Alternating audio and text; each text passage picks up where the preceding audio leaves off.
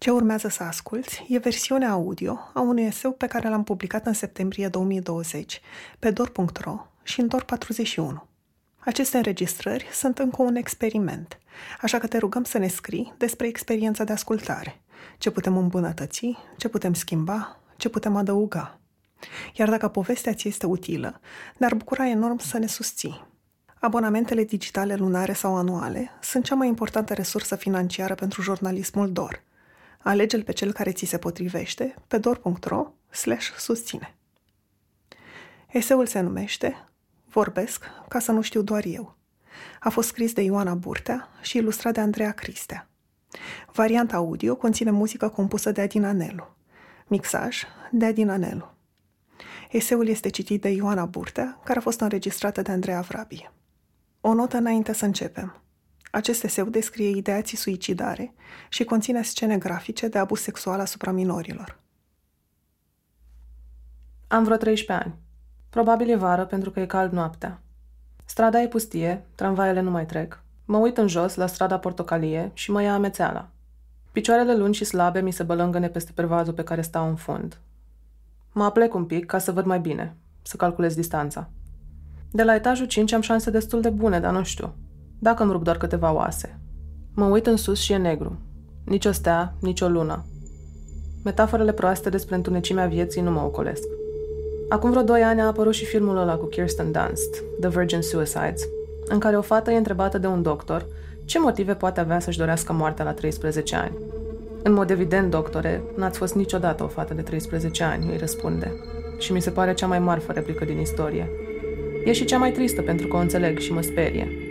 Eu nu vreau să mor neapărat, dar vreau să înceteze totul. Într-un fel, noaptea asta, de fapt, n-a fost doar una, în care stau pe pervazul camerei mele și mă uit la calea moșilor cea pustie, în care nu mai trebuie să mă prefac că sunt bine, în care tata, după atâta alcool, s-a prăbușit în patul lui și nu în al meu, în care nu mă mai caută cu ochii sticloși pe sub așternuturi sau pe sub haine, e singurul moment în care pot să respir. Dar pot să și încetez să respir. Asta e alegerea care mi-a rămas. Nu vreau să se termine noaptea. Ani de zile o să vreau să nu se termine nopțile. Să nu adorm, să nu fie somn, să rămân alertă, să mă bucur de libertate, să mă bucur de liniște. Spre dimineață, îmi mut fundul de pe pervaz pe biroul din lemn masiv de lângă el. În sertarul biroului stă jurnalul meu de fată normală. Acolo scriu despre certuri cu colegele, despre profi, despre băieți de care îmi place, despre fata care mi-a trimis un bilețel cu inimioară de Valentine's Day. Trec însă prin perioada dădă, acest băiat cu un an mai mare și ochelari de Harry Potter, așa se poartă în 2001, care joacă fotbal în pauze și care, prin liceu, va cânta într-o formație dance cu un hit minor pe Atomic TV. Îmi place să mă uit la el jucând fotbal, în timp ce toate fetele suspină după prietenul lui blond și mult mai comercial. Îmi place să stau în fund pe cutia panoului de electricitate din curtea școlii, în blugii mei strânși pe șolduri și largi la glezne, le spuneam găleată, cu aceleași picioare lungi bălângănind în aer, cu fața plină de coșuri și o tunsoare cu breton care îmi evapora stima de sine. Mă uit la el de parcă nu e atât de departe de viața mea, de parcă nu e exclus să se întâmple ceva. Apoi scriu un jurnal, ca și cum ar scrie una dintre prietenele mele, fetele cu vieți normale și părinți normali. În unele nopți, când nu fac echilibristică pe pervaz cu gândul la odihna de pe asfalt, mă bag sub cerșaf cu walkman galben adus de mama de printr-o țară străină și ascult o emisiune pe Pro FM cu Vlad Craioveanu. Îmi sună oameni și el îi ascultă vorbind despre problemele lor. Le pune întrebări, le dă sfaturi. Nu ca un pseudo-doctor din ăla de la televizor, ca Mircea Radu, ci așa ca un prieten cu care te lungești la vorbă în spatele sării de sport. E prima oară când aud o astfel de emisiune. Am dat peste ea din greșeală într-o noapte când frecam frecvențele. Mă ajută și mă surprinde. Nu știam că oamenii pot să se destăinui așa. Mă gândesc cum ar fi să sun și eu, să vorbesc despre lucrurile prin care trec. Nu ca să vină cineva să mă salveze, ci așa, ca să vorbesc, ca să nu știu doar eu. N-a fost întotdeauna groaznic. Am avut o copilărie destul de fericită. M-am născut la București, unde ei mei s-au mutat după căsătorie, dar am crescut până la șapte ani la Suceava, cu bunicii din partea mamei, într-o casă mare, cu curte și grădină. Pe părinții am văzut dintotdeauna ca un tandem care îmi zguduia universul feeric de la bunici. Vorbeam cu ei la telefon, iar în vacanțe mergeam la București, dar nu-mi plăcea. Tata era într-una din lungile lui perioade alcoolice și violente, iar asta se răsfrângea exclusiv asupra mea. Ba mă iubea de nu mai putea, ba mă flagela cu cureaua, întotdeauna din nimicuri. Fie nu mâncam suficient sau ce voia el, fie nu respectam programul impus de el, fie stricam ceva la jucării sau călcam într-o baltă pe stradă. Odată, într-o vacanță, a tăiat mai multe felii de pâine la prânz și când el încă trebăluia prin bucătărie, am început să mănânc și am ales o bucată din mijlocul teancului, pentru că părea mai proaspătă. Când i-am spus că am terminat de mâncat, m-a acuzat că mint, pentru că prima felie tăiată, un pic mai uscată la exterior, era încă pe fundul din lemn. Nu începusem cu ea. Așa că m-a târât de braț până la mine în cameră, mi-a dat pantalonii și chiloții jos și m-a aruncat pe pat, pe burtă. Am auzit cum și-a scos cureaua și a îndoit-o, ca să o mânuiască mai cu precizie.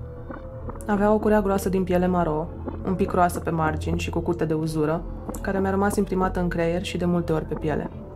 Câteva secunde mai târziu au început loviturile. Am plâns și am zbierat, dar eram doar noi acasă. Mama era la birou. Nu mai știu ce ziceam. Probabil îl imploram să înceteze și insistam că n-am mințit, dar se înfuria și mai tare. Câteva zile n-am putut să stau pe scaun. Pe vremea aia însă nu-mi țineam gura și nici el nu învățase să se ascundă atât de bine. Toate bătăile ajungeau la urechile bunicilor mei, care îmi luau apărarea. Pe mama nu mă prea bazam nici atunci. Bunicii erau șocați. Ți-am dat copilul la București ca să-l bați cu cureaua? întreba bunica. Iar când auzeam motivele, aproape întotdeauna o pocnea plânsul. Cum să dea măi așa într-un copil de 5-6 ani? Doar copilul e cu minte, se întreba bunica retoric, uneori de față cu mine, alteori cu bunicul în bucătărie. Tata nu mai știu ce răspundea, iar multe dintre discuțiile între adulți se purtau fără mine. O să țin însă minte că trăiesc, replica lui de bază. Copilul trebuie ținut din scurt. Deci, copilul avea potențial să o ia pe o cale greșită. Când mă gândesc la perioada și la locul în care am crescut, România anilor 90, nu mă frapează atât ce mi se întâmpla mie, ci cât de banal părea totul. Femei bătute, copii bătuți, părinți cu vicii. Foarte puțini dintre prietenii mei nu și-au luat-o de câteva ori când erau neascultători sau când părinților aveau zile proaste.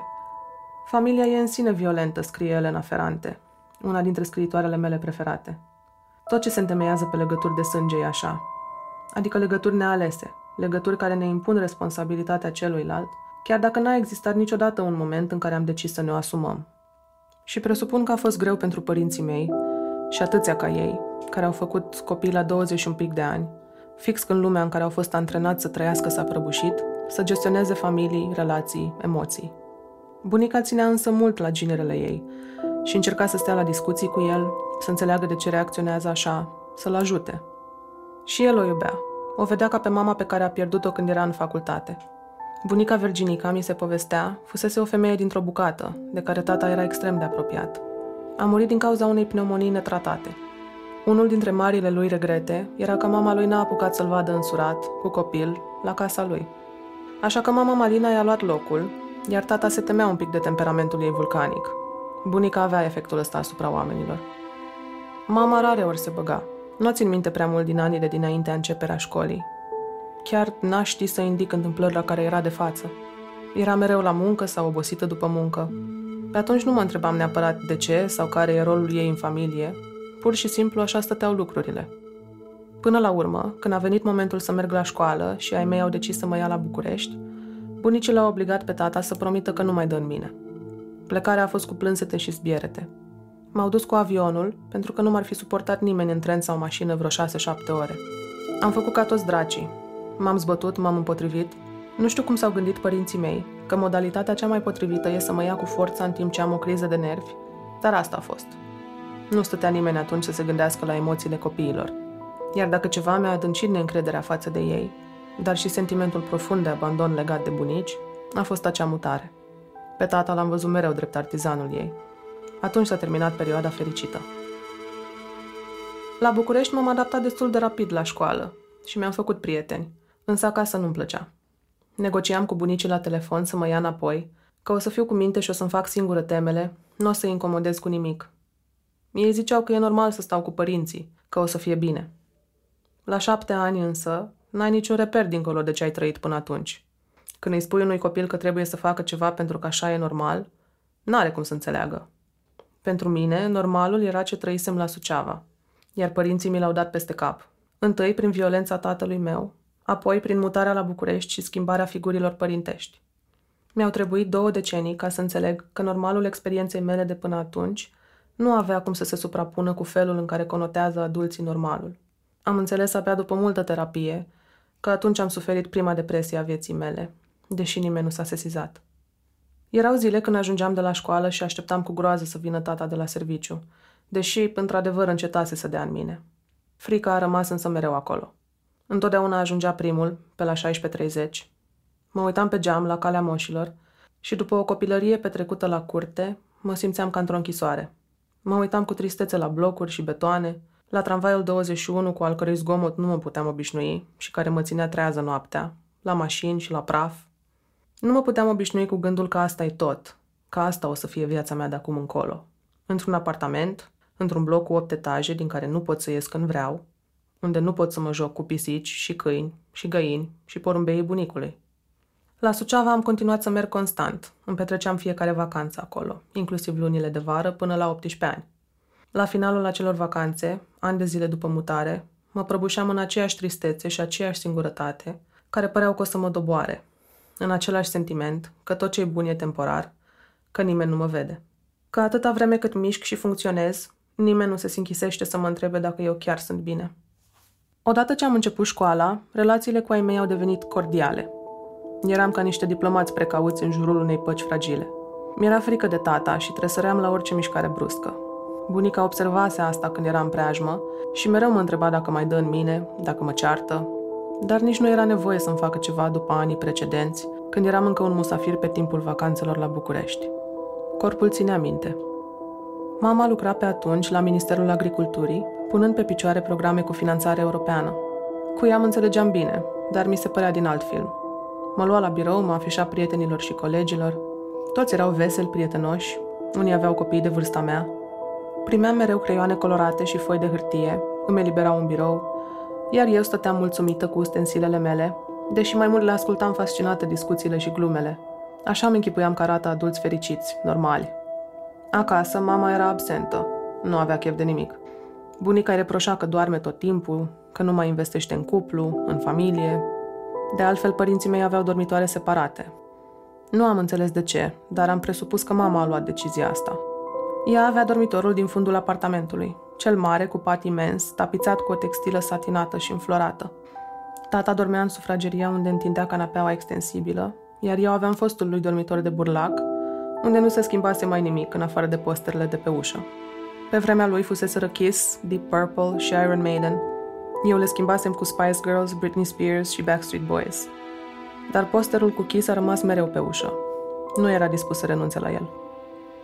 În primii ani de școală, proiectul lui a fost să fie un tată implicat. Era părintele de contact. Mergea la ședințele cu părinții, știa ce note iau și la ce materii excelez. A fost primul care mi-a spus că am talent de povestitoare, pentru că îi explicam ce s-a întâmplat în serialele noastre preferate dacă rata vreun episod. Mereu se minuna câte detalii rețineam. Vorbea cu mine despre istorie, literatură, politică. Voia să știu lucruri și să-mi dezvolt mintea, să citesc, să am habar de lumea în care trăiesc. Îmi dădea mereu de citit. Stăteam de vorbă până în miez de noapte, timp în care fuma un pachet de lem roșu. Una dintre poveștile lui preferate era cum, la Revoluție, când eu aveam un an și jumătate, el a plecat în piață cu fratele tatălui său, Titus, și erau să moară amândoi. Lui Titus i-a trecut glonțul lui așa, îmi spunea trecându-și palma razant pe lângă ureche. N-au murit, dar tata a făcut ceva ce i-a sedimentat imaginea despre sine pe vecie. Am distribuit primul exemplar al ziarului Libertatea. Acolo, în mulțime. N-am aflat niciodată dacă așa fusese, dar îl credeam. Primii ani ai relației noastre au fost marcați de violență, dar pe parcurs am început să las garda jos, să-l admir. La urma urmei era părintele prezent, cu toate defectele lui. Ce mai suspinau oamenii la petreceri, la adunări de familie, când îl vedeau pe tata interacționând cu mine. Cât ține la copila asta, exclama și bunica uneori. Din familia tatălui meu, eram apropiați doar de Titus și de soția lui, Matilda, care era un pic mai în vârstă decât bunicii de la Suceava. Pe bunicul meu din partea tatălui, care se mutase și el la București, îl vedeam maxim o dată pe an. Fusese mare director la o instituție județeană în Suceava. Bunicii materni ziceau că e un securist cu aere. Nu mi-a contrazis niciodată descrierea asta. După moartea soției, s-a recăsătorit cu doctorița care a ajutat-o pe mama la nașterea mea. O mișcare de un prost gust imens, conform bunicii mele. Mereu au existat tensiuni între bunicii materni și cei paterni, culminând cu o ceartă, repovestită la ore fixe de bunica, în care doctorița a făcut o moldoveancă împuțită. De atunci au încetat definitiv legăturile între cele două familii, iar tata a ținut partea bunicilor materni. Titus și Matilda erau mai degrabă părinții tatălui meu. Erau oameni înstăriți, care aveau aerul și manierele Bucureștiului vechi, doar un pic snobi. El fusese director la Banca Internațională a Religiilor, ea provenea dintr-o familie bună de evrei, cu toate suferințele și pierderile poporului ei la pachet. Avea un apartament mare, în spatele magazinului Unirea, plin cu mobilă veche și frumoasă. În dormitorul lor era un budoar dintr-un lemn închis la culoare, cu o glindă mare și sărtărașe sculptate artistic, cu sticluțe de parfum fără etichete sau cu nume pe care nu le știam. Matilda își făcea parfumurile la comandă și mă lăsa să le explorez. Cel mai mult îmi plăceau mâncărurile pregătite de ea și de sora ei, Sara. O salată cu ceapă verde, ouă și cartofi, un fel de turte vegetariene pane, pe care le făceau mai ales de Hanuca. Titus și Matilda îl adorau pe tata. I-au lăsat și apartamentul lor după ce au murit, acum câțiva ani. Am aflat asta de la cunoscuți, pentru că nu mai vorbesc cu el de la 16 ani, de când au divorțat ai mei. Tot de atunci nu i-am mai văzut nici pe Titus și Matilda, care i-au rămas loiali până la ultima suflare. Tatei mereu i-a plăcut berea. Brună, blondă, nu conta. Mereu își încheia ziua bând câteva beri și fumând ca un furnal, de obicei în maieu și chiloți. Numărul de bere a crescut în mod constant de-a lungul vieții.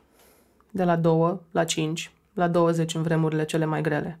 Nu e o estimare, nu e o hiperbolă, ci îi număram dozele aruncate la gunoi. Nu am știut niciodată de ce făcea asta, cum a început adicția lui. Multe lucruri sensibile nu se discutau la noi în casă. Știam că mama, care nu punea picătură de alcool în gură, era dezgustată, dar vedeam asta din priviri sau dintr-o replică acidă, nu din discuții concrete. Ai avut treabă azi noapte?" îl întreba când se trezea Mahmur. Măcar du gunoiul. De cele mai multe ori nu era violent la beție. Cel puțin nu după marea discuție dintre părinți și bunici, care a precedat mutarea mea la București. Era însă enervant. Organiza seri tematice și mă punea să ascult un album întreg al vreunei formații. Smokey, Pink Floyd, The Beatles. Trebuie să înveți să apreciezi muzica bună, altfel o să-ți dezvolți gusturi proaste, îmi spunea în timp ce se plimba de colo-colo prin camera mea, cu berea în mână, iar eu îl priveam de pe pat, aproape în comă de plictiseală. Îmi explica ideea din spatele albumului, diseca versurile, știa certurile dintre membrii formației. A spune că era pasionat de muzică e o subestimare grosieră. Fusese viața lui, cel puțin până la absolvirea facultății. Mi-a povestit că umbla cu cei de la Iris, Cargo, Holograf, Compact. Se saluta cu Minculescu, zicea el. Băuse cu ei prin Costinești, prin Vamă. De altfel, m-a dus prima oară în Vamă când aveam 9 ani și mi-a pus în față un pahar de gin tonic, ca să învăț să beau controlat și să nu mă fac muci la prima beție. Azi, abia dacă pot să pun gura pe gin sau bere. Avusese și el o formație rock în tinerețe, cânta la chitară și voce, dar n-a durat. Uneori, după a 15-a bere, lua chitara din camera mea și cânta ceva trist, de obicei de la cargo. A încercat să mă învețe și pe mine să cânt la chitară, dar mie îmi plăcea mai mult să-l acompaniez la voce. Îmi spunea că am voce frumoasă, că-l moștenesc. Nu știu cât de reale sunt poveștile lui de vitejie, pentru că am învățat de-a lungul timpului că tata putea să-și spună orice ca să-și justifice viața. Dar am simțit mereu o tristețe îmbibată în regret, apropo de o tinerețe palpitantă. Când nostalgia atingea cote de inundație, îmi arăta o poză din studenție, în care era cu niște prieteni la Costinești. Tata, un slăbănog pe atunci, avea pălărie și cizme de cowboy și curea pentru pistol, îmbrăcat doar în slipul de baie, avea și păr. Între timp, și-a pierdut cărlionții blonzi și a pus niște zeci de kilograme, ceea ce la aproape 1,90 îl făcea impunător, solid, nu neapărat gras în afara burții de bere. Cu siguranță considera că cei mai buni ani ai săi rămăseseră în urmă, când se distra cu băieții la mare, când muzica era viitor, când mama lui trăia. A ajuns fix ce un tânăr din mediul ăla ar fi disprețuit. Un funcționar prăfuit, care merge la birou în costum, la un job obținut pe pilele lui taicăsu, care are nevastă și copil și locuiește într-un apartament care nici măcar nu e pe numele lui, ci tot pe numele lui taicăsu. A ajuns taicăsu. În gimnaziu, lucrurile au devenit ciudate. Spunea că m-ar omorâ dacă m-ar prinde vreodată fumând sau bând sau umblând cu vreun pulălău, dar de multe ori mi oferea el de băut. Câte un pahar de bere, o gură de gin sau de vodcă. Odată, când eram la mare cu ai mei și mama s-a dus la hotel să se culce după prânz, am rămas la o terasă cu el și și-a luat o halbă mare de bere neagră, din care mi-a tot dat să beau. Cred că mi-a făcut și poza atunci și s-a părut amuzant. M-am făcut lemn, a trebuit să mă duc aproape pe brațe înapoi la hotel și să mă trimită direct la culcare. Aveam vreo 11 ani. Felicitări pentru prima beție, a râs când m-am trezit. Era și mult mai tactil cu mine, mai ales de când intrasem între a șasea. Țin minte că a fost prea impresionat și interesat atunci când am început să am ciclu, când a început să mi se schimbe corpul, minimal, pentru că eram o slăbănoagă înaltă, care la 12 ani avea deja peste 1,70. Dar am avut mereu fund și șolduri, iar el ținea să observe asta. Devenise preocupat de silueta mea, atunci am ținut la sfatul lui prima dietă, faimoasa dietă cu grapefruit, și mă monitoriza mereu. Devenise obsedat de controlul corpului meu. Trebuie să ai grijă să nu ajungi ca maică ta, ca o balenă, îmi spunea cu îngrijorare. Pentru că și ea era slabă când am luat-o. Mă învățase să-mi fac manicură franțuzească, pentru că așa aveau tipele mișto. Îmi încuraja pasiunile pentru anumiți actori sau muzicieni sau sportivi, dar trebuia să-i aprobe el și părea stânjenitor de mulțumit când picam de acord. Mă întreba și de actrițe care îmi plăceau și pe care le consideram sexy. Preferata lui era Lucy Lawless, din Xena, prințesa războinică, și mă punea să exersez țipătul ei de luptă. Bețiile au devenit tot mai lungi. Barierele care îi separau adicția de relația cu mine începuseră să se dizolve. Intra la mine în cameră după ce mă culcam și se ducea să fumeze pe balconul meu, deși putea să facă asta și în bucătărie. Stătea acolo vreo oră, două, până când se retrăgea parcă învins. Silueta lui în noapte, sprijinită cu coatele de balustradă, cu un genunchi îndoit, privind în gol, a rămas cu mine mult timp. Uneori, când stau și fumez pe geam noaptea, gândindu-mă la ale mele, trebuie să mă scutur și să-mi amintesc că nu e același lucru. Nu am ajuns ca el. Dintr-un motiv pe atunci nedeslușit, prezența lui în spațiul meu îmi cauza frică și insomnie. Mă prefăceam că dorm și mă rugam în gând să nu-și dea seama că sunt trează. Într-o zi, nu mai țin minte dacă pe la 12 sau 13 ani, a vrut să discutăm. Țin minte atât. Cred că era weekend. Cred că mama era plecată într-o delegație, iar eu îmi făceam somnul de după amiază la ea în pat. Tata m-a trezit, s-a întins în pat lângă mine și m-a rugat să mă întorc cu spatele la el. Vreau să-ți spun ceva, dar nu vreau să mă privești în ochi, mi-a spus. Știu că în momentul ăla mi-a înghețat sângele în vene și mi-a luat o inima la goană. Am făcut ce mi-a cerut, calmă, deși creierul meu evalua căi de scăpare. Nu știam ce o să-mi zică, dar știam că e rău dacă nu vrea să-l privesc în ochi. Cine spune așa ceva? Ce replică de film prost. Mi-a spus ceva despre o atracție fizică față de mine, despre care știe că e greșită și că s-a dus la spitalul nouă ca să-și dea seama ce se întâmplă. Doctorul de acolo i-ar fi spus că ori se internează și face tratament 10 zile, ori ajungem noi doi la o înțelegere. Prima opțiune mi-a prezentat-o pe un ton apocaliptic. A doua era mai rezonabilă și nu i-ar fi distrus lui viața. Lui. N-am înțeles din prima ce înțelegere puteam avea, așa că mi-a explicat. Puteam să alegem o zi din săptămână în care, pentru o anumită perioadă, să zicem 10-20 de minute pe ceas, îi dădeam voie să mă atingă cum voia, ca să-și satisfacă nevoia care în timp se va diminua. În restul zilelor m-ar fi lăsat în pace. Nu știam pe atunci expresia, dar mi-a explodat creierul. M-am întrebat dacă am un coșmar, m-am întrebat dacă e o glumă proastă, un test, m-am întrebat dacă o să mă violeze în momentul ăla. M-am întrebat de ce nu e mama acasă. M-am întrebat de ce mi se întâmplă așa ceva mie, în familia asta. Pentru că ce se întâmpla părea un scenariu din cea mai întunecată depravare, nu un scenariu de familie bună, așa cum fusesem programată să-i văd pe ai mei. M-am întrebat cum să-l refuz fără să-i provoc o reacție violentă. Nu mi-am putut da seama că povestea cu doctorul fusese o manipulare bolnavă. L-am crezut. De ce nu l-aș fi crezut? Însă, cumva, am reușit să o fac. L-am refuzat. El a insistat. Că nu vrea să ajungă să-și satisfacă dorințele cu altcineva și să o înșele pe mama. Că ar fi fost mai puțin grav cu mine. Că dacă nu îl ajut, contribui la distrugerea familiei. Că o să-l bage la spitalul de nebuni. A fost prea mult de digerat deodată. El avusese timp să-și lefuiască argumentele. Insistent, dar binevoitor, m-a rugat să mă mai gândesc și să mai vorbim în câteva zile. Nu mai știu câte. Nu mai știu ce am gândit în perioada aia de respiro. Trauma șterge o parte din amintiri. Cred că aveam speranța că totuși o să-i treacă, că nu o să acționeze, că siguranța mea va conta mai mult. O să găsească alte soluții. Sigur nu m-am gândit să spun cuiva în acel punct. Tatăl meu suferea și mi încredințase un secret. Putea să mă agreseze direct, dar n-a făcut-o. A vrut să vorbim, ca oamenii normali, să mă implice în decizia asta. Risca totuși spitalul de nebuni sau distrugerea familiei, ceea ce m-ar fi făcut o fată extrem de egoistă. Iar eu fusesem crescută să fiu o fată cu minte. Corpurile noastre sunt un conglomerat ciudat de zone și de marcări. O vecină în vârstă îmi spusese, când aveam vreo șase ani, să primesc afecțiunea celor din jur, dar să nu las pe nimeni în afară de persoana iubită, să mă sărute pe gură sau pe frunte. Unele gesturi sunt intime, spunea. Dar dacă te pupi cu cineva pe obraz, nu e mare lucru. Dacă te atinge cineva pe umăr, la fel. Poate e un pic neplăcut dacă nu sunteți apropiați, dar nu e agresiunea supremă. Câțiva centimetri mai jos de claviculă sau de buric, totul se schimbă.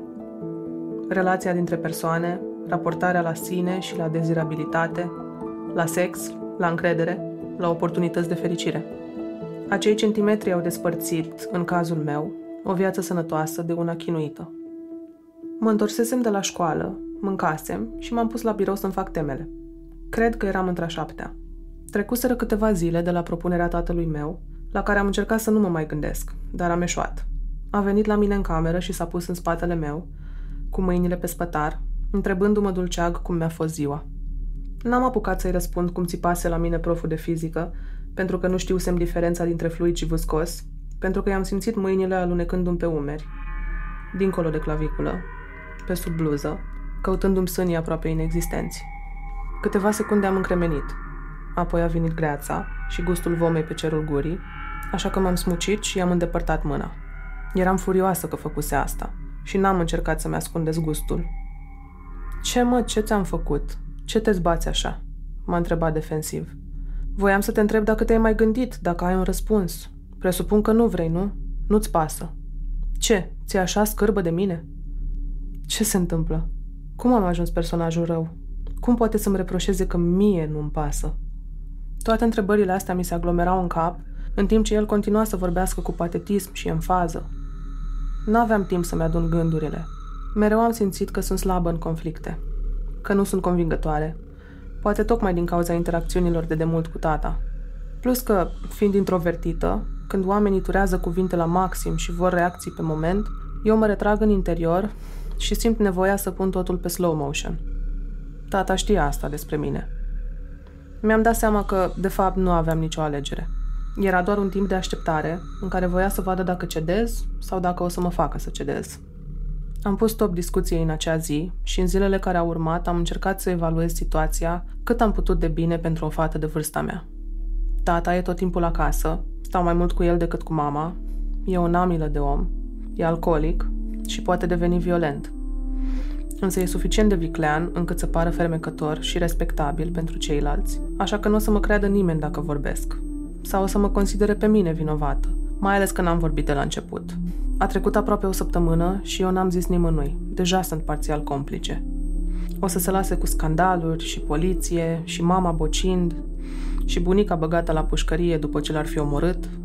Viețile tuturor vor fi aruncate pe geam. Și a mea, desigur, dar a mea nu conta la fel de mult. Era clar încă din abordarea tatei, din felul în care n-am avut de ales să mă mut la București, din felul în care bunicii m-au abandonat. Nu mă învățase nimeni despre cum traumele îți schimbă ideea despre sine, despre valoarea ta.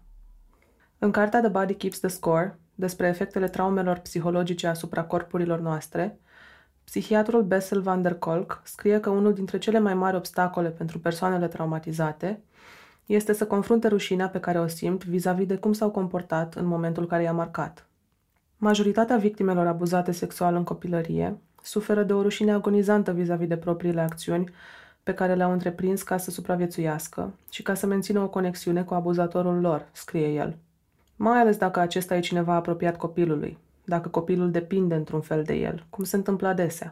Rezultatul este că persoanele respective sunt confuze dacă sunt victime sau participanți consensuali, ceea ce duce mai departe la nedumerire legată de diferența dintre iubire și teroare, durere și plăcere.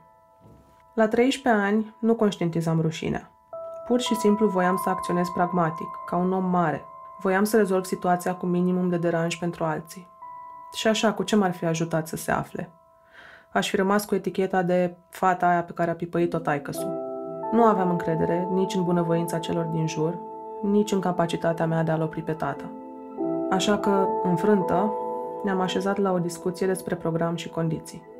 Simțeam că aș avea un minim control asupra situației și că l-aș putea menține suficient de calm, astfel încât să pot să negociez mai încolo întreruperea abuzului.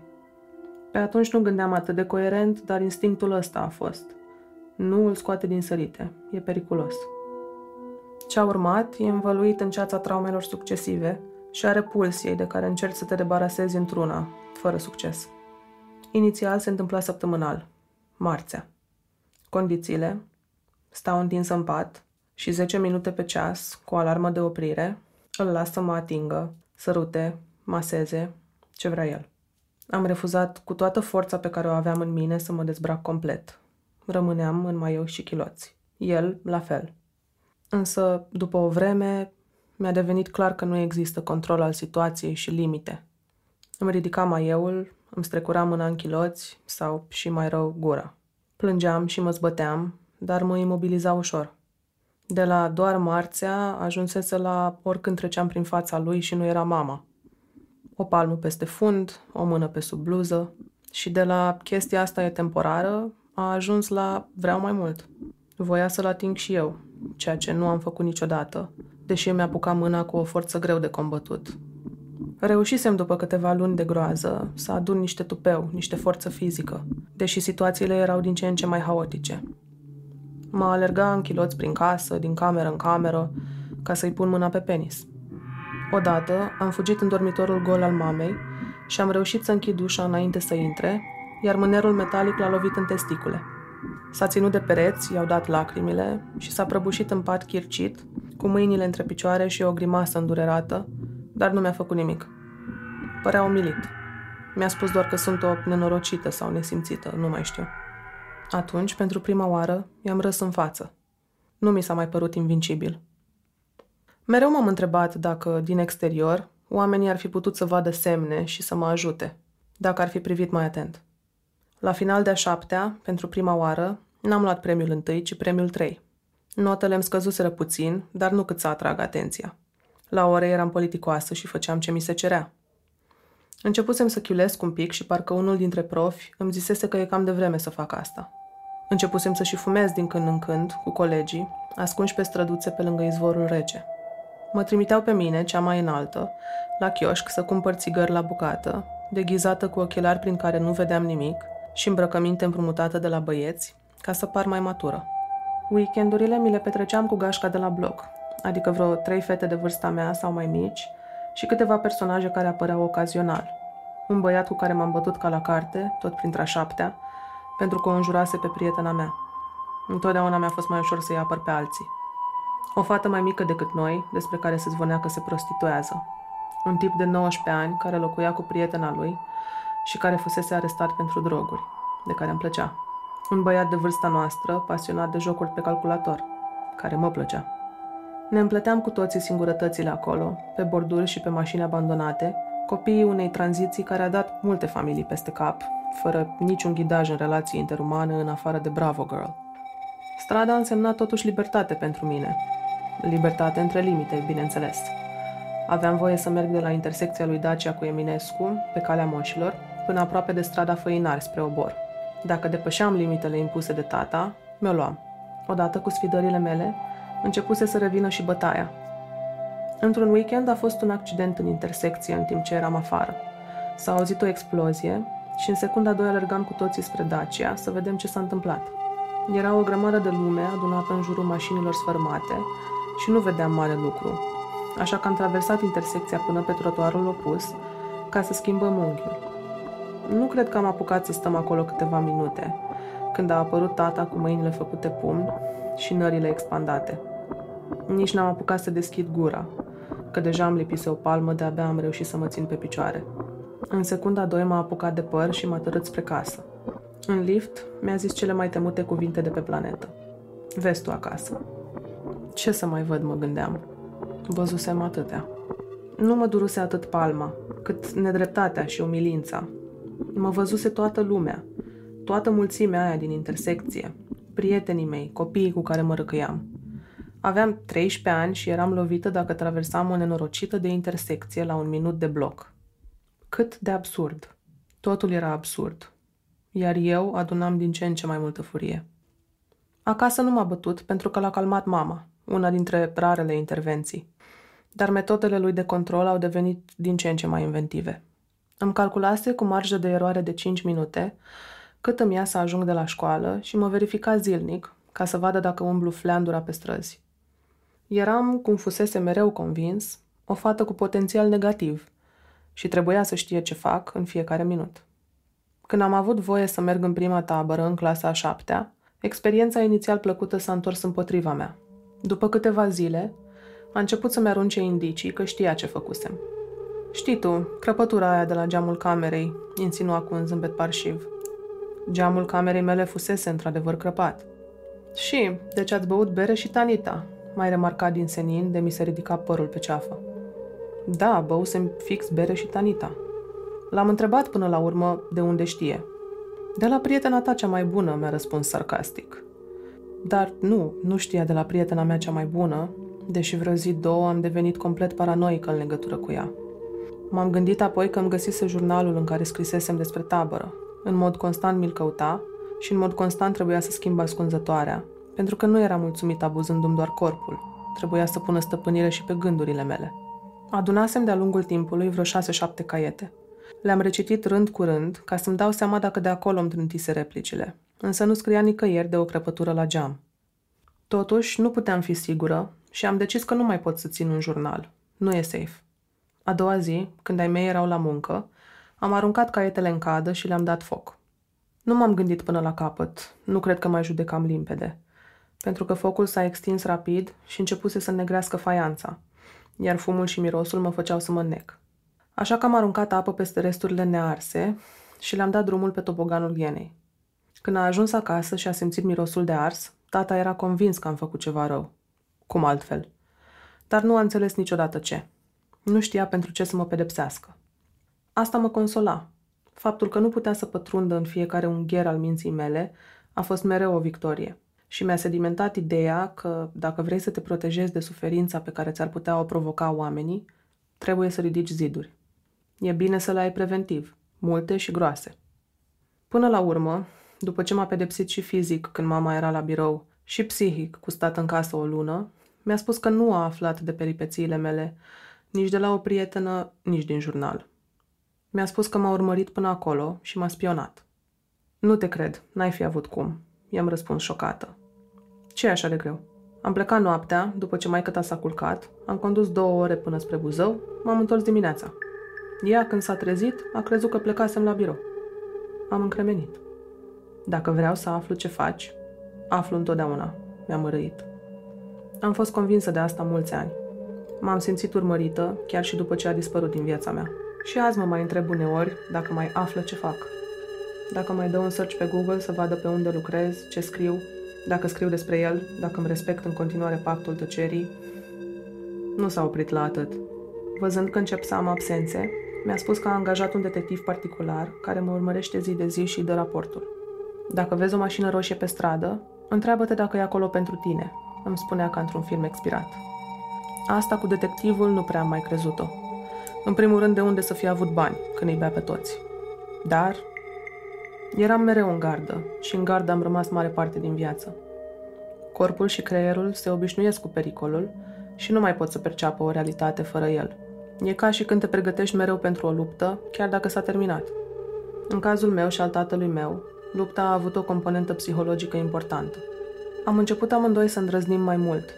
El, sexual și prin controlul meu total, eu ripostând mai des.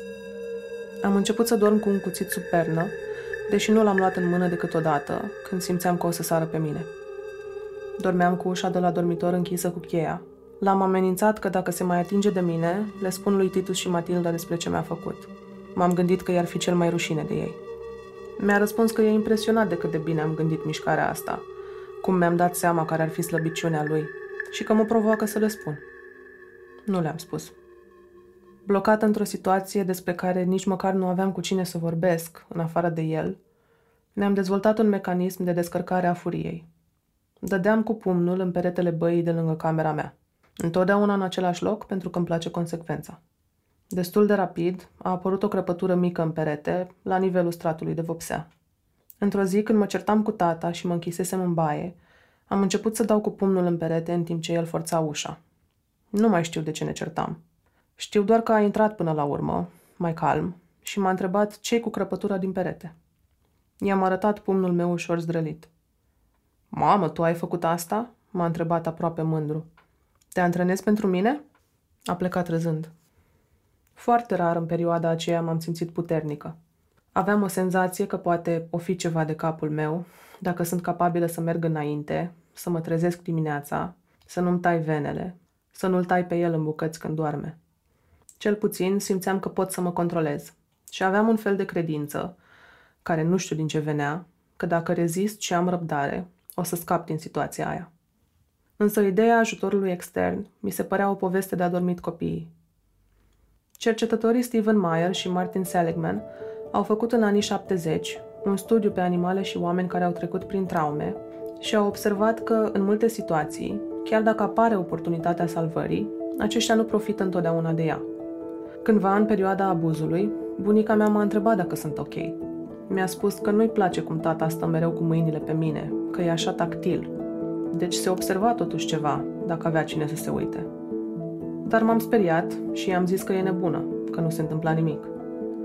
De multe ori, ființele traumatizate pur și simplu renunță pentru a evita noi riscuri și rămân blocate în frica pe care o cunosc, au observat Meyer și Seligman.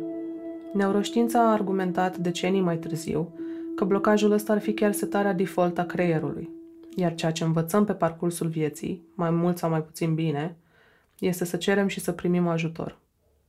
Am avut o tentativă să fug de acasă printre a șaptea. M-am întors înainte să vină ai mei de la serviciu și oricum era neclar ce aș rezolva prin asta. Fără liceu, fără bani. În cel mai bun caz, aș fi ajuns într-un orfelinat, unde mi s-ar fi întâmplat lucruri poate mai rele. M-am gândit să merg la poliție, dar eram convinsă că nu o să mă creadă. Nu aveam dovezi. Nu aveam vânătăi, nu fusesem violată până la capăt. Tata zicea mereu că lasă onoarea dezvirginării mele primului iubit, pe care o să-l am la 18 ani și nicio zi mai devreme. Mai târziu, când îl enervam, zicea că ar trebui să fiu recunoscătoare că are răbdare până când împlinesc 18 ani ca să facă sex cu mine. Probabil nici el nu știa care e planul, unde o să ajungă. Uneori simțeam că vrea să se oprească, apoi îl auzeam iar noaptea încercându-mi ușa. Cu trecerea timpului, bea din ce în ce mai mult. Se tot certa cu mama. Era deprimat și îmi reproșa că o să se omoare din cauza mea. A avut și două tentative, una de față cu mine.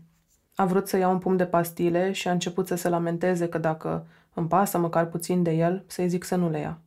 N-am zis nimic și am tot așteptat câteva minute, uitându-ne unul la altul în tensiune, să văd dacă le dă pe gât sau nu. Nu l-aș fi oprit pentru nimic în lume.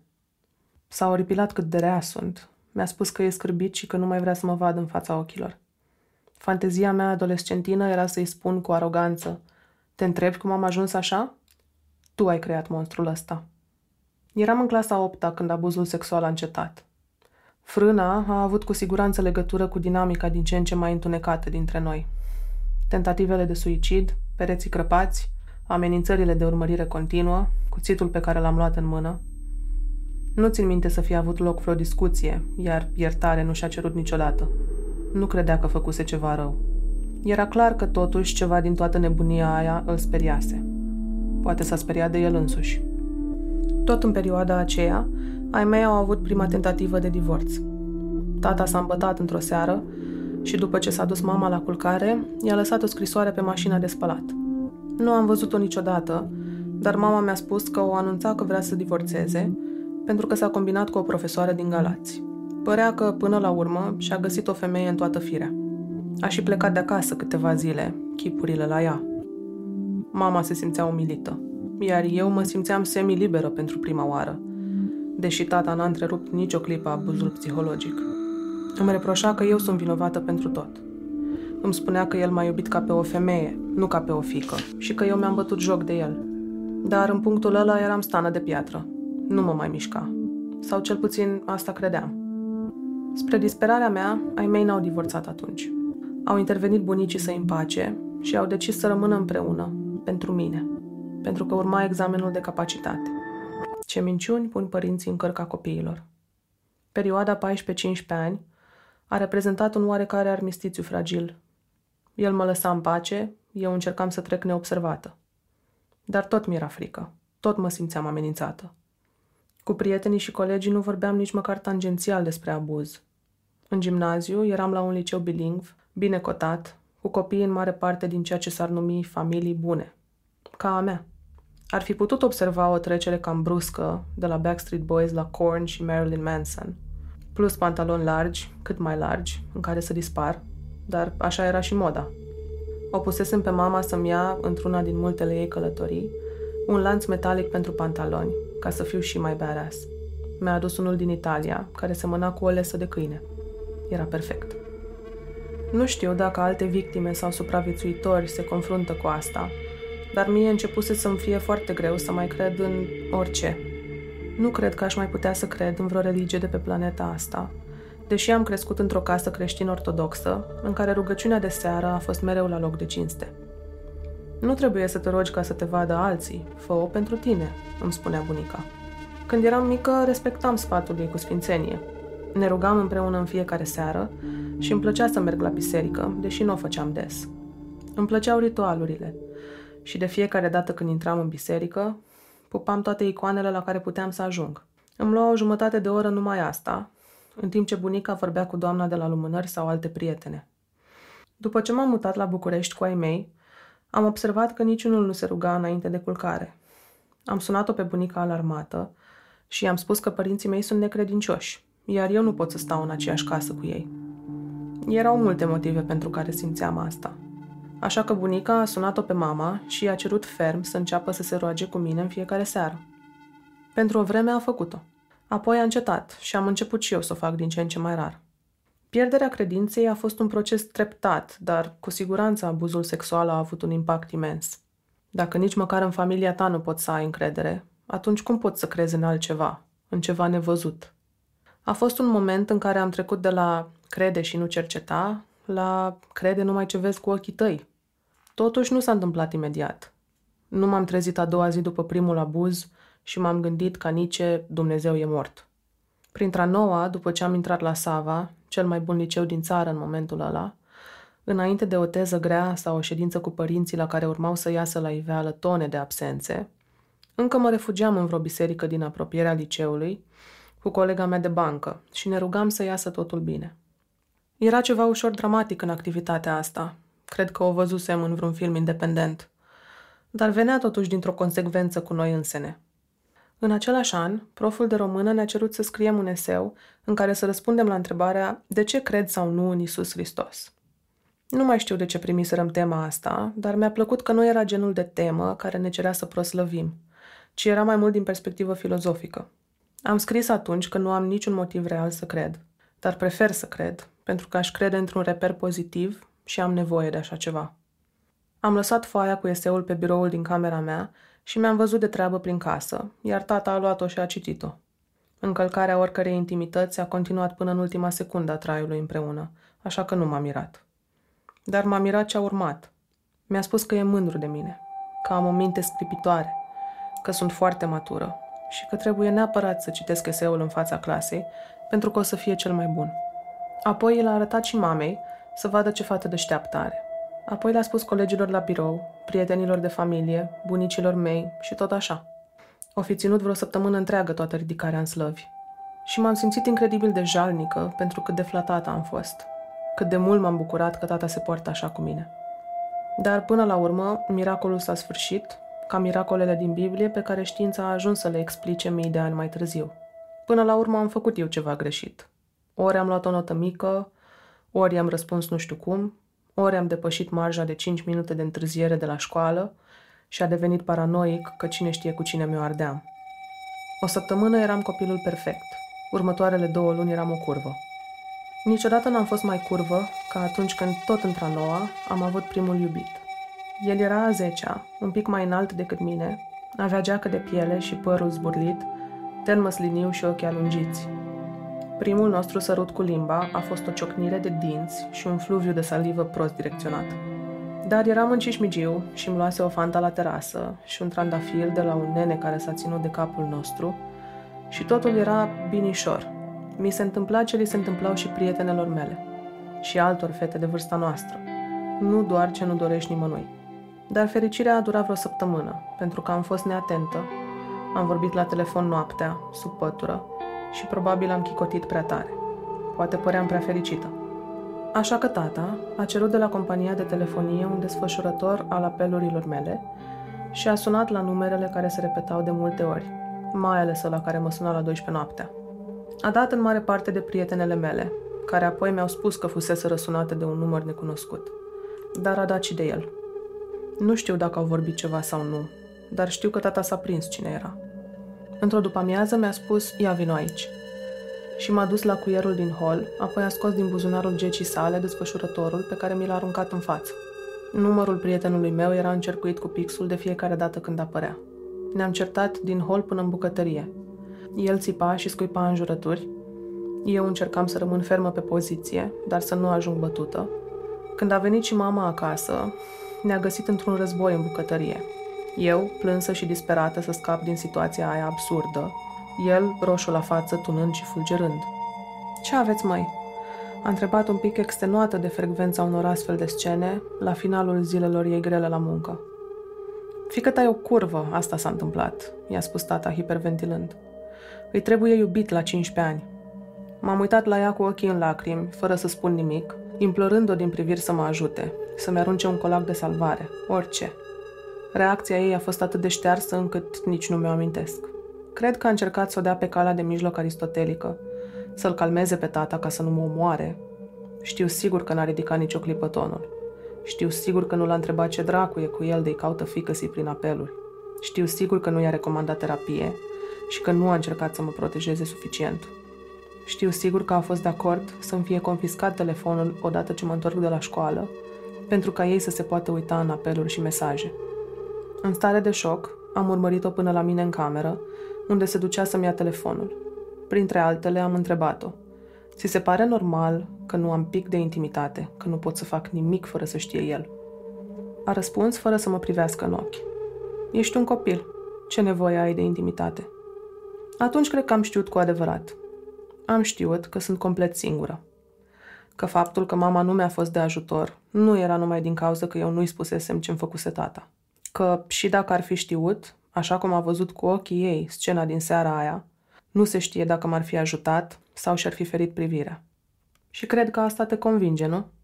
Să nu crezi în nimeni, în nimic. Nici măcar în oamenii care par buni, care îți spun că țin la tine. Nu știi niciodată când o să faci greșeala să ai nevoie de ei și o să-și ferească privirea. Dacă am rămas cu o credință după evenimentele din prima jumătate a vieții mele, atunci a fost asta, că oamenilor, de fapt, nu le pasă. Mă uitam și mă uit des la fete și femei în jurul meu și mă întreb dacă li s-a întâmplat și lor. Mă uitam la colegele de clasă, la cum veneau tații să le ia de la școală, la cum ne însoțeau uneori în vamă când mergeam cu gașca și mă întrebam dacă aparențele astea fericite sunt pe bune. N-am știut mult timp cum să mă raportez la ce mi s-a întâmplat, cum să mă pun într-un context. Când vorbim despre agresiuni sexuale împotriva minorilor în România, mie îmi vin în minte niște scandaluri nedigerabile din presă care ne arată fața întunecată a societății, dar pe care mulți le consideră departe de realitățile lor. Niște anomalii la care ne uităm ca spectatori pasivi. Cazul salonului de masaj din 2003, unde o grămadă de minore au fost exploatate sexual, sau sutele de copii din Țăndărei traficați în Marea Britanie și lăsați de izbeliște de justiția română, care a achitat toți, toți agresorii. În anii recenți am urmărit seria publicată de Libertatea despre agresiuni sexuale împotriva copiilor și m-a îngrozit cazul unei fete de 13 ani din Onești, abuzată sexual de tatăl ei, care a avut un curaj ieșit din comun și le-a spus autorităților totul. După care o judecătoare, femeie, a decis să-i dea agresorului pedeapsă cu suspendare și muncă în folosul comunității, într-un centru de servicii sociale unde sunt copii și tineri cu dizabilități. L-a și trimis înapoi acasă pentru că era singurul sprijin financiar al familiei. Iar avocata apărării, care a recunoscut că i-a fost imposibil să citească tot rechizitoriul în care erau descrise scene oribile de abuz, considera că decizia instanței e corectă, pentru că nu l-a înrăit și mai mult pe acuzat. Dacă mama ar fi fost șomeră, probabil așa ar fi arătat și situația mea dacă am fi ajuns în instanță.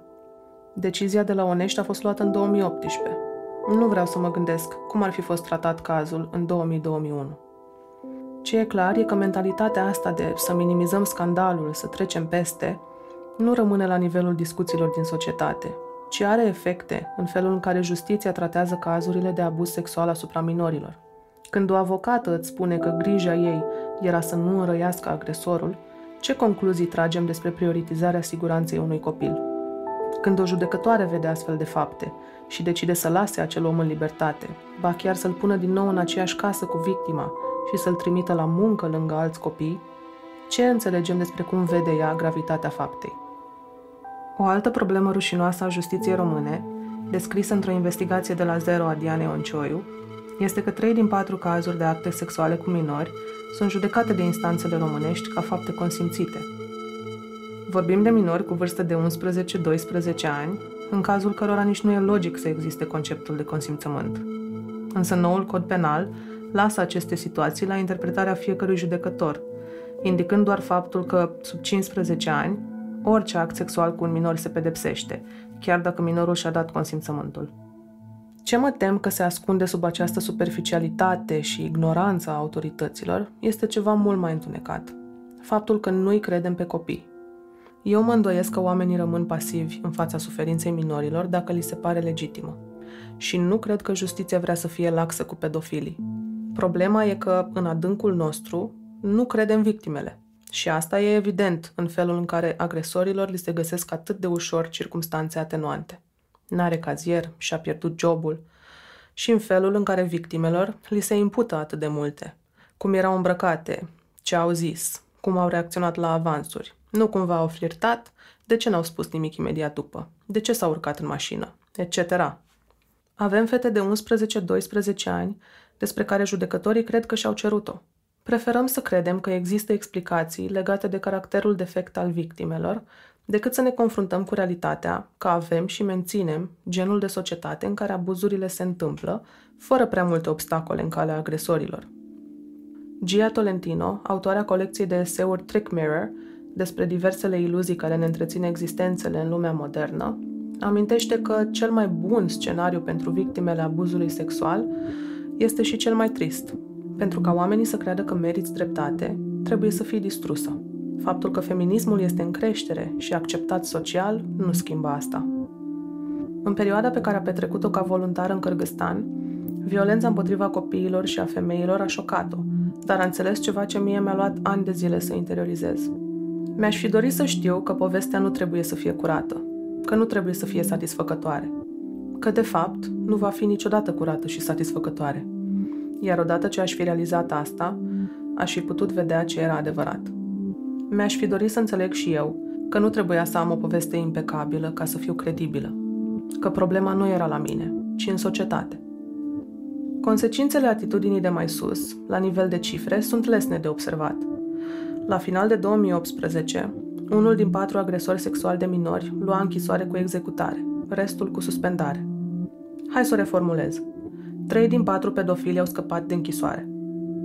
Pe parcursul anului 2019, Aproape o mie de copii din România au fost abuzați sexual. Aici numărăm doar cazurile raportate. Mai mult de jumătate au fost abuzați în propriile familii. Agresorul a fost urmărit penal în puțin peste 500 de cazuri, iar dintre victime, majoritatea au fost trimise înapoi în familiile unde au suferit abuzul.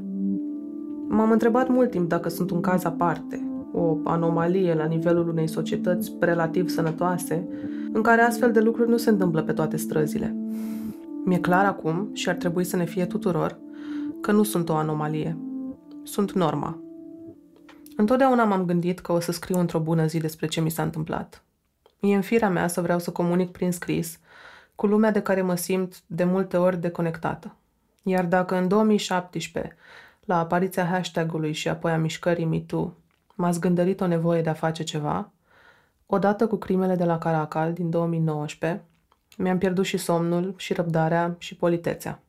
Am fost furioasă, dar incapabilă să mă alătur tăvălugului de indignări din social media. Chiar și acolo unde furia mea își găsea companioni pe aceeași lungime de undă. A fost o furie care m-a închis și mai mult în mine, care m-a făcut să urăsc totul la țara asta. Am urât oamenii, mulți dintre ei bărbați, care continuau să facă glume despre viol și lolite, care ridicau din numeri și suspinau că să fă, nă că să fă. Am urât autoritățile române, care se considerau persecutate pe nedrept, cu o neobrăzare soră cu lobotomia. Și dacă mai înșir multe, s-ar putea să hiperventilez ca în zilele alea de anul trecut, când mă închideam la mine în cameră și mă puneam pe parchet, cu spatele lipit de marginea patului, încercând să respir așa cum învățasem la terapie și să găsesc ceva bun la existența mea aici, într-o societate care n-a dat doi bani pe siguranța mea și 18 ani mai târziu încă nu dădea doi bani pe siguranța unor copile. În jurnalul pe care îl țin pentru terapie, scriam cu o furie incandescentă, fără nicio intenție să-mi cer scuze pentru ea. O raritate.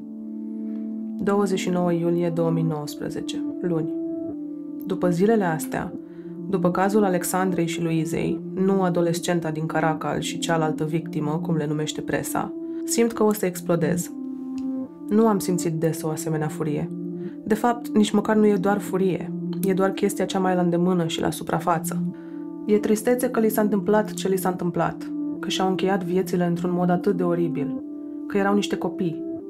E dezgust față de autorități, față de oamenii care ar trebui să ne apere și caz după caz se dovedește că nu fac asta. Se mai întreabă lumea de ce femeile nu vorbesc despre abuzuri, de ce nu raportează la poliție. De asta nu o fac. Pentru că cineva la capătul liniei îți va spune nu mai ține linia ocupată, așa cum i-au spus Alexandrei. Simt frică, pentru că asta nu e o țară sigură pentru femei și copii, oricât ați vrea să nu generalizăm, pentru că nu generalizăm. Pot să citesc statistici, pot să vin cu de mii de exemple, n-am o problemă să susțin argumentul ăsta. În țara asta, cu siguranță și în altele, dar eu aici trăiesc și plătesc taxe, nu ne pasă suficient, iar motivele și justificările mă interesează foarte puțin. Comunism și fibră socială distrusă, tranziție sălbatică, condiții de trai, gata cu veșnicele explicații. În momentele astea, mă interesează unde pot să găsesc un loc în care să mă simt în siguranță, sau măcar unde, dacă sun la salvare, cineva o să mă creadă când zic că am nevoie de ajutor și o să încerce să mă ajute. Am ajuns la capătul răbdării. Ăsta o să fie capătul răbdării multora dintre noi. Chiar a fost capătul răbdării pentru mine. După Caracal am decis să nu mai tac și să nu mă mai tem de cuvintele furioasă, agresivă sau radicală, aruncate constant spre mine de-a lungul anilor. Și nu cred că întâmplător cuvintele de mai sus mi-au fost adresate cu precădere de bărbați. Am decis să nu mă mai simt exagerată că taxez reacțiile nepotrivite ale bărbaților, că n-am răbdare să ajungă toți la o deșteptare emoțională care să mi facă parteneri, nu potențial dușmani. Felul în care știu să mă exprim azi despre ce mi s-a întâmplat, despre traumă și mecanisme de coping, a început ca o experiență autodidactă. Abia pe la 22 de ani am ajuns la terapie și n-a devenit ceva constant până spre 25. Au fost ani în care n-am vorbit cu nimeni despre asta. Dar am citit cărți, am căutat pe net, nu frecvent, am ascultat muzică deprimantă cu o sete sahariană și m-am întrebat dacă o să fiu vreodată normală, așa ca fetele din liceu sau ca tipele din filmele pe care le consumam, care la final atingeau stadiul acela de fericire supremă, cu relații perfecte și vieți liniștite. Însă, mai ales în ultimii 5-7 ani, de când am început să înțeleg mult mai concret zonele din viața mea pătate de traumă, de când măcar în alte țări discuția despre abuz sexual s-a dezvoltat și au început să iasă la iveală cazuri și resurse, am înțeles mai bine unde mă încadrez în contextul larg al traumelor sexuale. De exemplu, Organizația Mondială a Sănătății vorbește despre abuzul unui copil ca petrecându-se în contextul unei relații de responsabilitate, încredere sau putere. Am reușit să înțeleg raportul de putere dintre mine și tatăl meu. Abuzul favorizat de relația de încredere, manipularea care m-a făcut să cred că sunt complice pentru că tac. Conform unei statistici OMS din 2014, în jur de 18-20% dintre fete și 8% dintre băieți vor fi abuzați sexual. Iar comunicările recente ale organizației afirmă că majoritatea vor suferi aceste abuzuri în familie. Un alt studiu citat de OMS a demonstrat că prevenirea experiențelor traumatizante în copilărie ar reduce substanțial incidența problemelor de sănătate fizică și mentală la adulți ceea ce sper că nu pare o surpriză, ci o concluzie de bun simț. Iar un articol din British Journal of Psychiatry e și mai direct. Eradicarea adversităților întâmpinate de copii ar duce la o scădere cu aproape 30% a tuturor tulburărilor psihiatrice. Nu e un clișeu că totul începe din copilărie.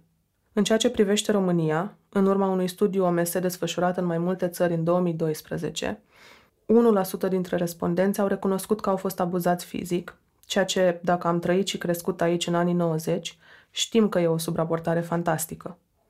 Puțin peste 5% au spus că au fost abuzați sexual.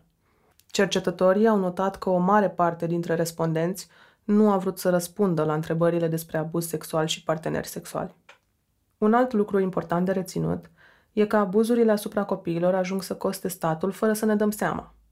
În România nu există statistici, dar în SUA, de exemplu, povara economică a țării de pe urma abuzului de minori, privind costul de sănătate, educație și justiție, este de aproximativ 200.000 de dolari per victimă non-fatală pe tot parcursul vieții. Eu n-am făcut un calcul apropo de cât m-au costat pe mine, strict financiar, abuzurile tatălui meu. Dar dacă luăm în considerare șapte ani de terapie, dintre care vreo șase luni pe tratament, apariția unei boli autoimune care e frecvent corelată cu trauma, plus niște tulburări de alimentație, deja îmi vine să tai o chitanță și mă irită că n-am cui. Din fericire, deși e ciudat să spun fericire în contextul ăsta, am găsit portița de ieșire din închisoarea mea. La câteva luni după crizele tatălui meu legate de primul iubit, a apărut o nouă scrisoare pentru mama pe mașina de spălat.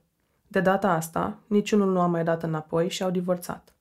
Până la începutul clasei a 10 eu și mama ne mutaserăm în chirie, într-un apartament cu două camere, aproape de obor. Tata a fost șocat și jignit că nu am ales să rămân cu el. Pe Titus și Matilda i-a manipulat cu iscusință, pentru că i-au ținut partea în procesul de divorț, la care au argumentat de ce apartamentul de trei camere ar trebui să rămână lui, nu mie și mamei. Și au câștigat. Cu tata am evitat orice discuție serioasă până în seara dinaintea mutării. Îmi spusese să-mi iau ce cărți vreau din bibliotecă și am pus mâna pe Germinal de Emil Zola, pentru că auzisem că e una dintre marile capodopere franceze și voiam să o bifez ca o fată meticuloasă. Când a văzut ce am ales, mi-a luat-o din mână și mi-a spus să-mi aleg altceva, pentru că la cartea aia ține prea mult ca să mi-o dea. N-am mai vrut niciuna. În noaptea aia, Beat Criță a început să ne scoată lucrurile pe holul blocului. Mașina de spălat și alte electrocasnice care îi reveniseră mamei, bagajele, tot. L-am întrebat ce dracu face și de ce reacționează așa. Mama se culcase deja și mi-a zis doar că îi e scârbă de mine. Ok, foarte bine, i-am răspuns și m-am dus la mine în cameră. Dimineața am plecat și nu l-am mai văzut decât o dată, la proces, când a trebuit să spun în custodia cui vreau să rămân. M-a sunat la puțin timp după înfățișare. Era beat la prânz și m-a întrebat ce mai fac și dacă o să-l mai vizitez. Voiam să scap de el și i-am zis că o să-l mai vizitez la un moment dat. Nu aveam un plan. Nu a existat un moment de claritate supremă în care am decis, gata, nu o să-l mai văd niciodată. Știam prea bine să nu rostesc imensități. Pur și simplu, nu i-am mai răspuns la telefon următoarea dată când m-a sunat. Nici următoarea. Nici când în vacanța de vară, când împlineam 17 ani, m-a sunat pe fixul bunicilor să-mi ureze la mulți ani. Bunica, dramatică, m-a chemat cu lacrimi în ochi ca să vorbesc cu tata. Eu i-am luat calmă receptorul din mână și l-am pus înapoi în furcă, fără să-i adresez lui vreun cuvânt.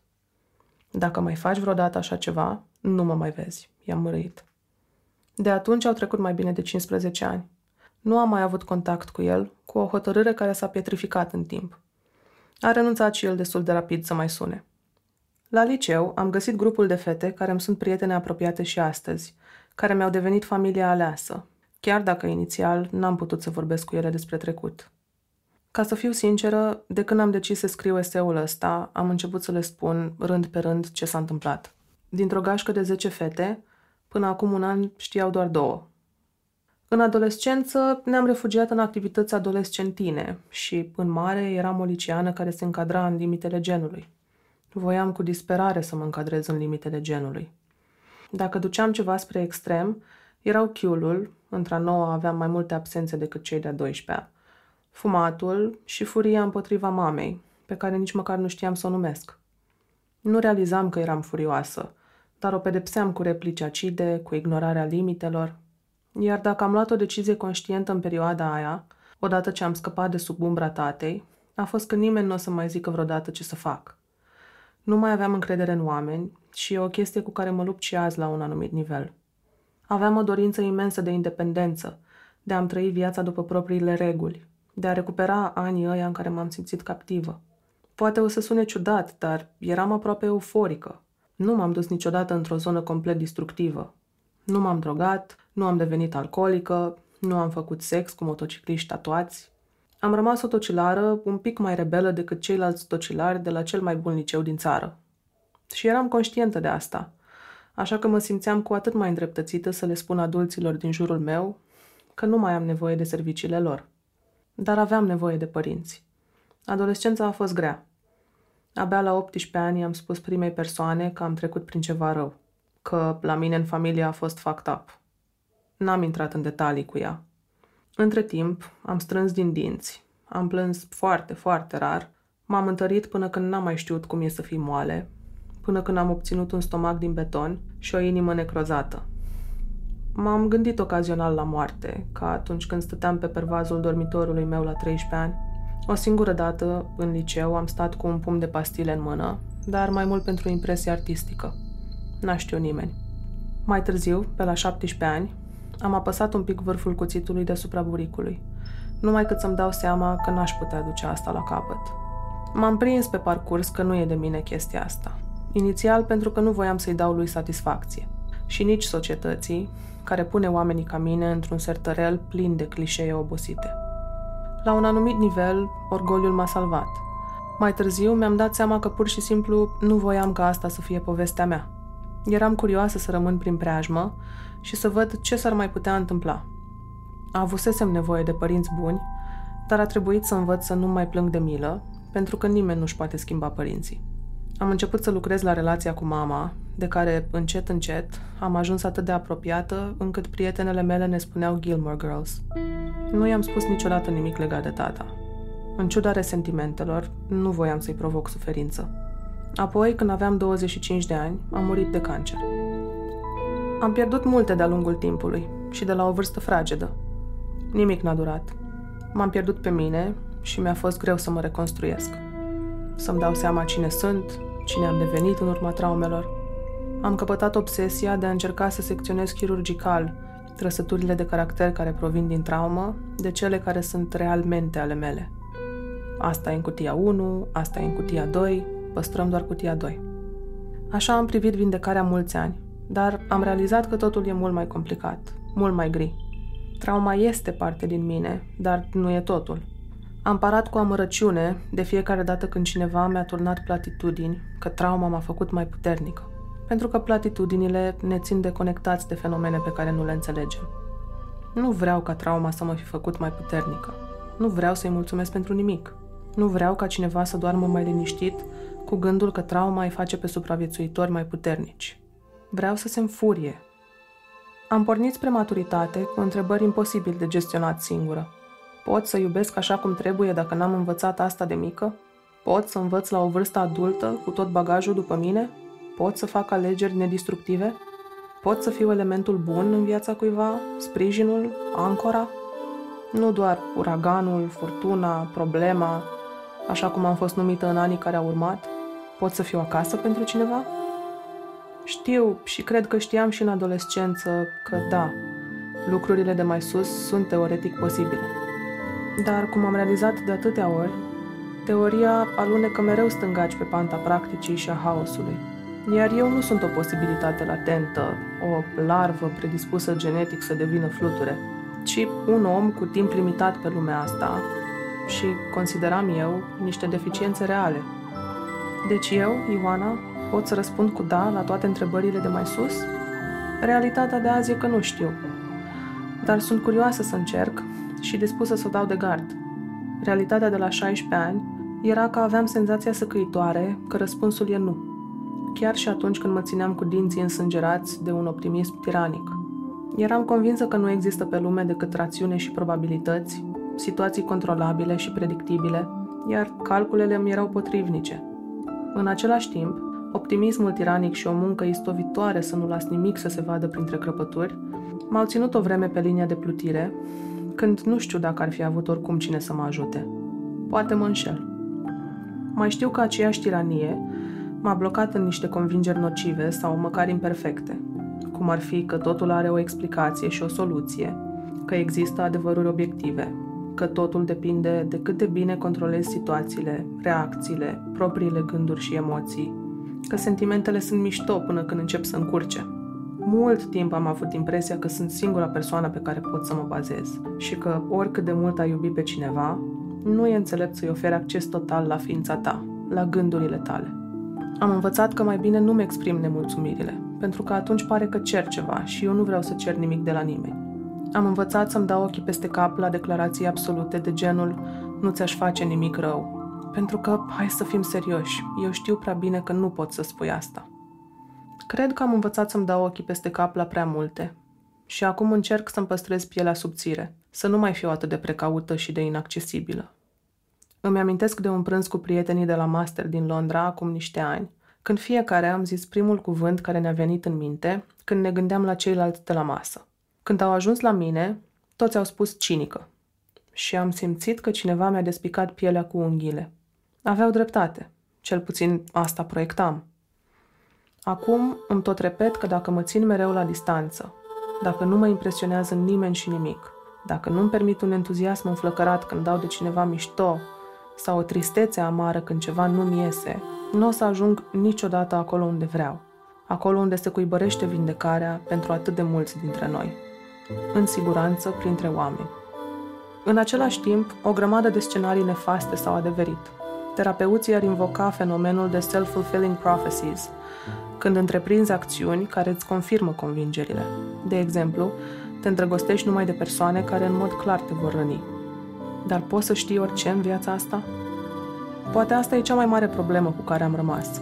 Nu lipsa încrederii în oameni sau gândul recurent că nu sunt suficient de bună, ci ceea ce proful de filozofie din liceu numea infinite șanse de ratare, de care mă credea capabilă, alături de tot potențialul bun. Am o convingere greu de urnit că lucrurile pot oricând să iau turnură întunecată. Gândurile astea mă frânează în relațiile cu ceilalți. Mi-a fost mereu frică să spun cuiva te iubesc sau am nevoie și încă simt un ghem în stomac în momentele alea. Roxanne Gay scria în foame poveștile corpului meu că și ea își neagă dorințele și atracțiile după un viol petrecut în copilărie. E una dintre cărțile pe care le-am parcurs cu greu, pentru că m-am regăsit mult, dar care m-a ajutat.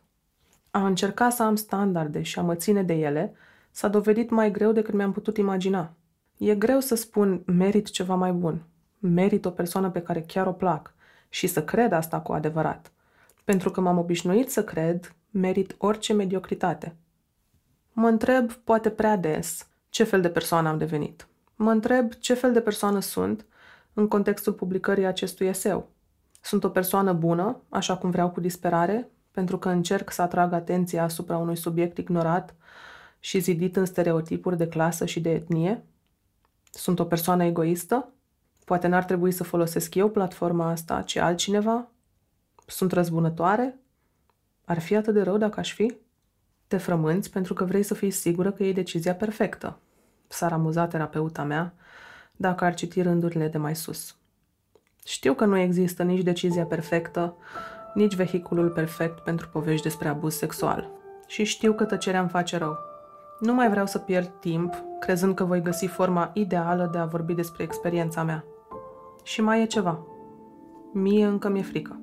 Agresorul meu e în libertate. Locuim în același oraș nu ne-am văzut de 16 ani, dar n-am de unde să știu că nu se va întâmpla. Nu știu dacă acest eseu va ajunge la el și cum va reacționa. Știu că libertatea lui reprezintă o închisoare pentru mine. Sunt în siguranță câtă vreme nu vorbesc. E un motiv legitim pentru orice supraviețuitor al cărui agresor e liber și neconfruntat să tacă. Dar nu mai vreau să rămân blocată în frică. Nu caut consecințe pentru el. Sper să nu existe nici pentru mine. Vreau să metabolizez experiențele așa cum știu mai bine, prin scris, prin discutat apoi cu alți oameni despre ce am scris. Vreau ca alții să nu se mai simtă singuri, cum m-am simțit eu. Vreau ca eu să nu mă mai simt singură. Dar astea sunt raționalizări, chiar dacă sunt sincere. Chiar nu știu cu ce ar ajuta povestea mea. Ceva insignifiant în schema mare a lucrurilor. E greu să ai orice impact. Iar Gia Tolentino scrie și ea că operăm în baza unor preconcepții dubioase, cum că simpla mărturie online are impact, că postarea înseamnă acțiune. În era MeToo, oamenii au scris cu reverență despre femeile care au mărturisit, de parcă mărturia în sine le poate reda femeilor libertatea, de parcă nu sunt necesare și politici publice mai bune, redistribuție economică și o implicare reală din partea bărbaților. Ce pot arăta e însă tot ce va observa de Tolentino în legătură cu poveștile care au ieșit la suprafață. Ce avem în comun este evident esențial, dar diferențele dintre poveștile femeilor, factorii care le permit unora să supraviețuiască și altora nu, sunt cele care iluminează vectorii spre o lume mai bună. Iar povestea mea este tristă până la un anumit punct și plină de nedreptate, dar e povestea cuiva care astăzi trăiește într-un prezent mult mai luminos. De-a lungul vieții, mai ales din liceu, am avut mereu refugiu și ajutor, prieteni extraordinari, resurse financiare să merg la terapie, informații despre vindecare.